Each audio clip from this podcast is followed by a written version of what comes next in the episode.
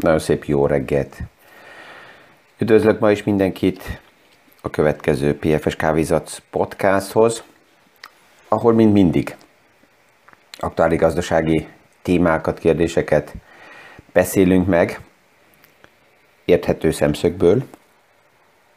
Ma ennek a hétnek a kérdése, így hét záró kérdésként, hogy mi is történt ezen a héten. És a napok azért érdekesek, megvan a, a további feszültség a piacokban, de az a rövidre kialakult helyzet, amit ezen a héten láttuk, ezt hova is tegyük. Ezt a hetet, ha összefoglaljuk, akkor azt mondanám, hogy körülbelül ezt úgy érzett ki, hogy menekülni kell,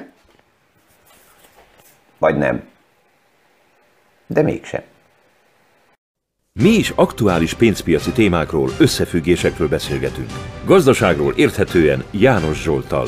Üdvözlünk mindenkit a mai PFS Kávézac podcaston.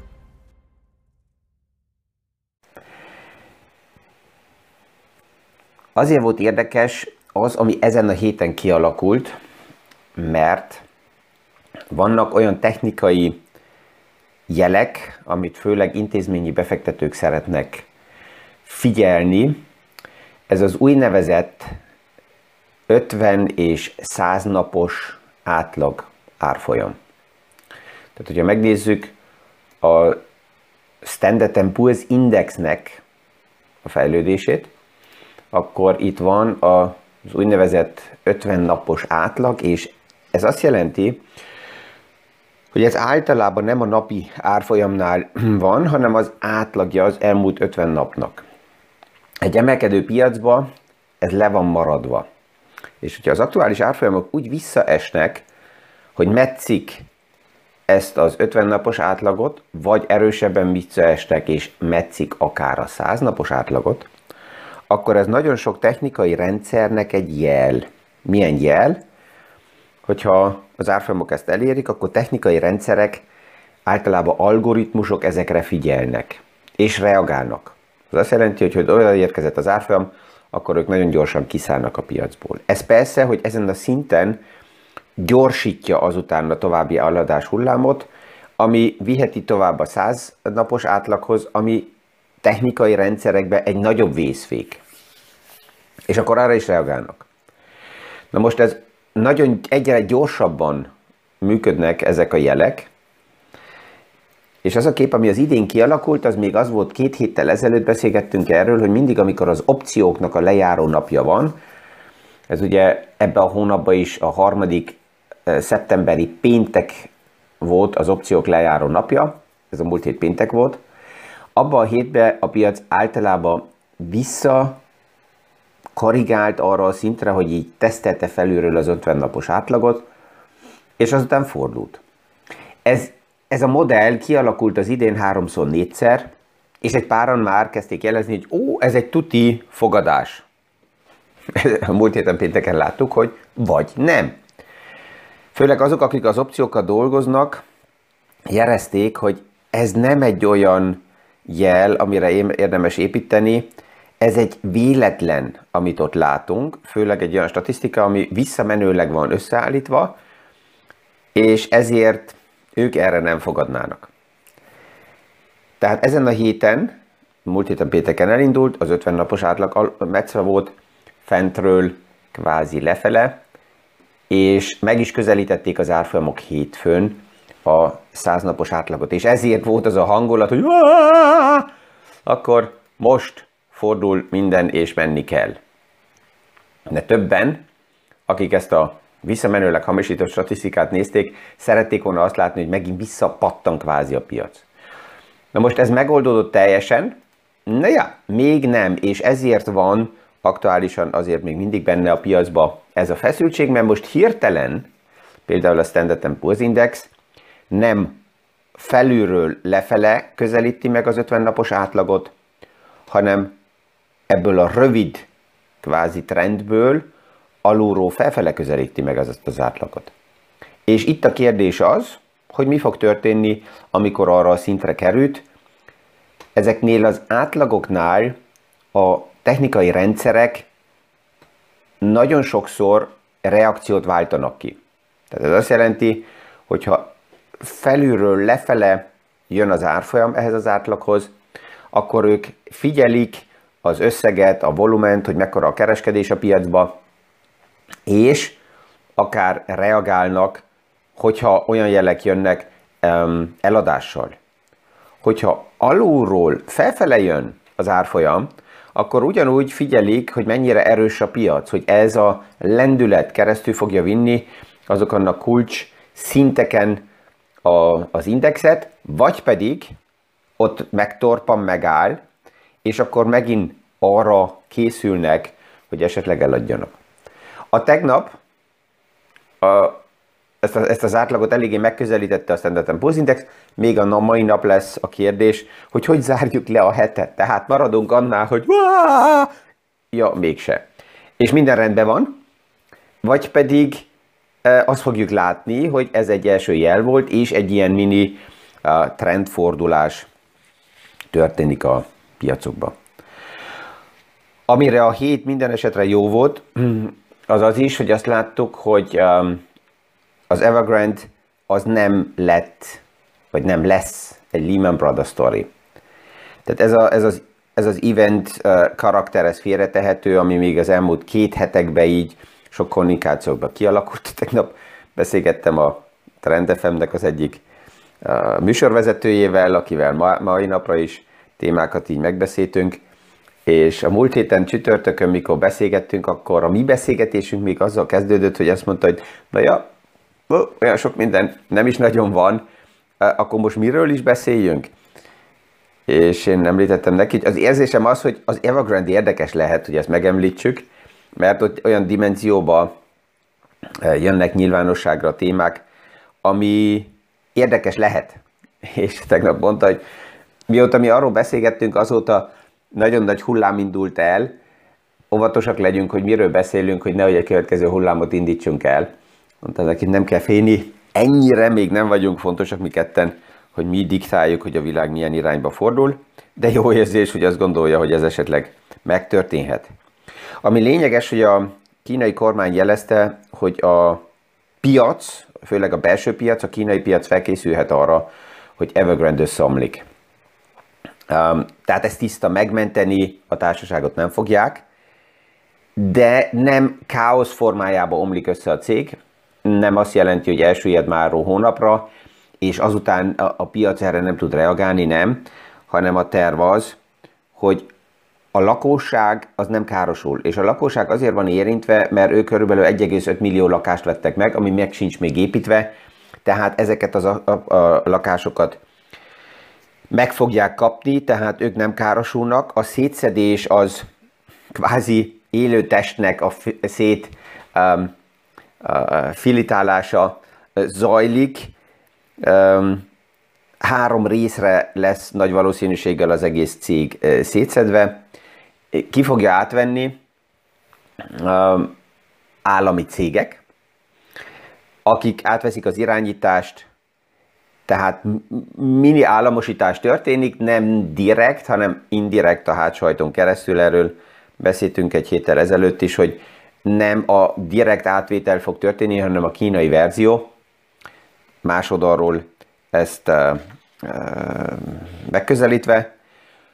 A belső piac nem vesz, ezzel Xi eladja, el tudja adni magát, mint, mint a nagy fehér paripán lovagoló hős, politikai oldalról, belpolitika oldaláról ez egy jó sztori neki, én megmentem a lakóságot, nem mentek, nem, ad, nem adok pénzt spekulánsoknak, de megmentem az embereket. Ebből azt is le lehet vezetni, hogy valamilyen formában a külföldi befektetők azok, akik inkább fogják érezni az Evergen, Evergen story-nak a, az esőjedését.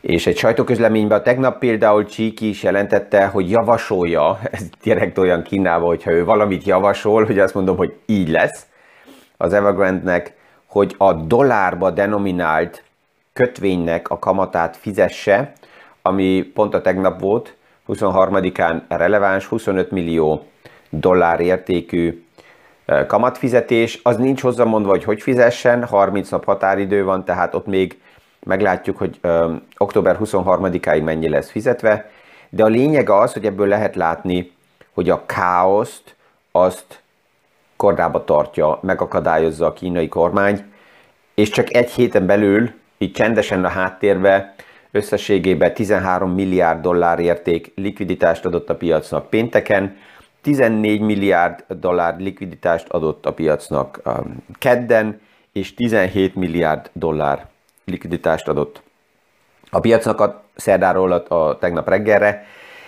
Ezek voltak az idén a legnagyobb likviditási támogatások a piacba, amit a kínai központi bank adott, mert ők alapjában ugye abba az irányba fordultak, hogy a likviditást veszik vissza, a támogatást csökkentik és a kamatot emelik. A következő lépés, amit ö, szeretne a, a, a piac és gazdasági elemzők is elvárnak, szinte követelik is, az az, hogy a kamat csökkentés történjen meg. Ez nagy valószínűséggel jönni fog abból a szempontból, hogy a, a, az 1,5 millió lakást megvásárolt lakósnak azzal is lehet segíteni, akinek hitele van, hogy a kamatok nem emelkednek, hanem csökkennek. Tehát ezek mind olyan jelek, hogy az Evergrande story nem fog káosz irányába menni, de persze, hogy minden jel, ami megvan, ez a gazdasági reopening story-nak a dinamikáját kiveszi, és Kínába tovább is a dinamika az, az viszont csökkent, ha már egyelőre ez még nem meglepetés, mert szeptember végéig, a harmadik negyedévre az elemzők gazdasági gyengülést vártak már el egy jó ideje Kínába, azért, hogy majd a negyedik negyedévbe erre épülően újra legyen egy piaci erősödés. Szó, ezzel úgy tűnik, hogy még azt fogjuk itt kommentálni, hogy milyen új modellekkel és milyen formába szedi szét Kína az Evergrande uh, storyt. Ha valami újdonság van, akkor biztos, hogy ezt kommentáljuk. Tehát ez volt az, ami a piacot így megnyugtatta, a másik oldalán pedig ugyanúgy ott vannak a felhők, és, és ez az, ami ezt a visszalendülést is nem fogja megtartani, míg a világ ezen a szinten, majd jönni fognak a következő homályos kijelentések az, az amerikai piacba. Az első, hogy a gazdaságnak a növekedési dinamikája az csökken. Tehát a központi bank is, és az elemzők is visszavették a, az idéni gazdasági növekedés elvárást 7%-ról 5 és 5,5-re. Csak gondoljunk bele, az év elején elindultunk, és akkor a reopening storyból az volt a jel, hogy 5-6% növekedés. Az első negyed év után megjelentek a nagy inflációszámok, és a dinamikát figyelve az volt a kijelentés, hogy ú, ebből nem csak 5-6 százalék, akár 10 százalék növekedés lesz. Itt jöttek ugye a hangok, hogy akkor nagyon hamar vissza kell venni a likviditást, kell emelni a kamatot, túlfüt a gazdaság, de már megvoltak a jelek, és megjelent Delta. Ezek mind lelassították annyira, hogy vissza korrigál az elvárás 5%-ra, és a 2022-re már 21-hez hasonlítva 1,5% további növekedés, és ez az, ami tovább is J. Powell-nek a kívánságát alátámaszza, hogy az infláció az csak átmenetileg van, az összinfláció. Ebből van részszektor, aminek az inflációja meg fog magasan maradni, de az összinfláció az nem. És ezzel az amerikai piacban megvan tovább is a fő probléma, ott látjuk, de ez megvan világszerte, ez megvan Európában, megvan Ausztriában is ez a probléma, és ezt a Noadea-nak egy nagyon jó elemzése mutatja, hogy hogy áll az arány a munkanélküliek és a rendelkezésre álló munkahelyek között. És az érdekes az, hogy már a Covid időszak előtt megjelent az a szituáció az amerikai piacban is, de itt Európában is, hogy sokkal több igény volt munkaerőre, mint rendelkezésre álló a munkanélküli. Ez egy picit hirtelen fordult a Covid időbe, és hirtelen nagyon sokan a munkanélküliek voltak, főleg az amerikai piacban, mert ott az a az a védőháló, ami itt Európában létezik, nem létezik, tehát ott nagyon hamar egyik percről a másikra megvan a munkanélküliség, de újra meg is van a munkahely. Uh, és az odafordult vissza, hogy pillanatnyilag sokkal több és egyre több munkahely áll rendelkezésre, azt is lehet látni, hogy sokkal több áll rendelkezésre, mint a Covid idő előtt. Tehát a gazdaság a Covid idő előtt is, alatt is fejlődött, transformálódott, ment át más irányba, a rendelkezésre álló munkaerő az tovább is a kevés. És itt Európában is ugyanezt látjuk. Mindegy, hogy milyen vállalkozóval beszélgetek, a fő kérdés az, hogy honnan lesz nekem munkatársam. Régebben azt mondtuk, oké, okay, menj hirdetni, vegyél fel munkatársakat, ma mind hirdethet, kevés a reakció. És ezt a nagy cégeknél látjuk, csak ha a FedExet megnézzük, akkor a jövőre 90 ezer munkaerőt keres, még nem tudják, hogy honnan, Amazon 70 ezer munkatársat keres, még nem tudják teljesen, hogy hozza, és az sem megoldás, hogy azt mondják, hogy akkor kimegyünk, és a világnak másik részébe keresünk, mert hoppala, nem állnak annyira rendelkezésre a munkatársak. Normálisan ezt ki kellene vágni, de én ezt nem vágom ki, mert um, ez így az élet. Ja. Mi van még, ami... Uh, ja igen, a Fed. Um, ugye az, ezen a héten így egy kicsit a háttérben el is süllyedt a, a J. Powell-nek a fellépése. Teljesen tiszta volt. Ő nem mondta azt, hogy a likviditás visszavétele nem fog elindulni. Nem mondta. Ő csak annyit mondott, hogy ezen gondolkozunk, hogy mikor indítsuk el. Most a legtöbben azt mondják, hogy novemberben fogja az időtervet bemutatni, és a jövő évben fogják kezdeni. Így nagyságrendileg most már tisztul az a szám ki, hogy olyan körülbelül 15 milliárd dollárral fog havonta keveset vásárolni. Ez mit jelent? 15 milliárddal kevesebbet, 30 milliárddal, 45 milliárddal, 60 milliárddal kevesebbet, tehát így lassan a mostani 120 milliárd havi vásárlásból visszacsökken a, a, az új pénz a piacba, de ehhez egy feltétel fontos, és ez az ő kívánsága, hogy amennyibe ő visszacsökken, annyiba a gazdaság tudja ezt életbe tartani, mert, mert hanem ez nem fog uh, uh, működni. És ezt uh, fogjuk nézni, persze, hogy ő azt is figyeli, hogy mi történik pillanatnyilag a fő kockázatos témákba, tehát Kínának a gazdasági fejlődése hova megy, kell-e a likviditás a piacba, a második, hogy a republikánusok és a demokraták mennyire erősen fognak civakodni, mert hogy civakodnak, ez logikus, ez az ők szerepük, ők nem tudnak egymás mellé ülni, és azt mondani, hogy tű, kocsintunk, és minden rendben van. Az ország szemszögéből gondolkozunk, nem, ők a következő választásig gondolkoznak, és akár kárt is okoznak az országoknak, de ezt látjuk minden országban. A politika a választások előtt eh, biztos, hogy csak magára gondol, és akár kárt is okoz az embereknek is, az országoknak is.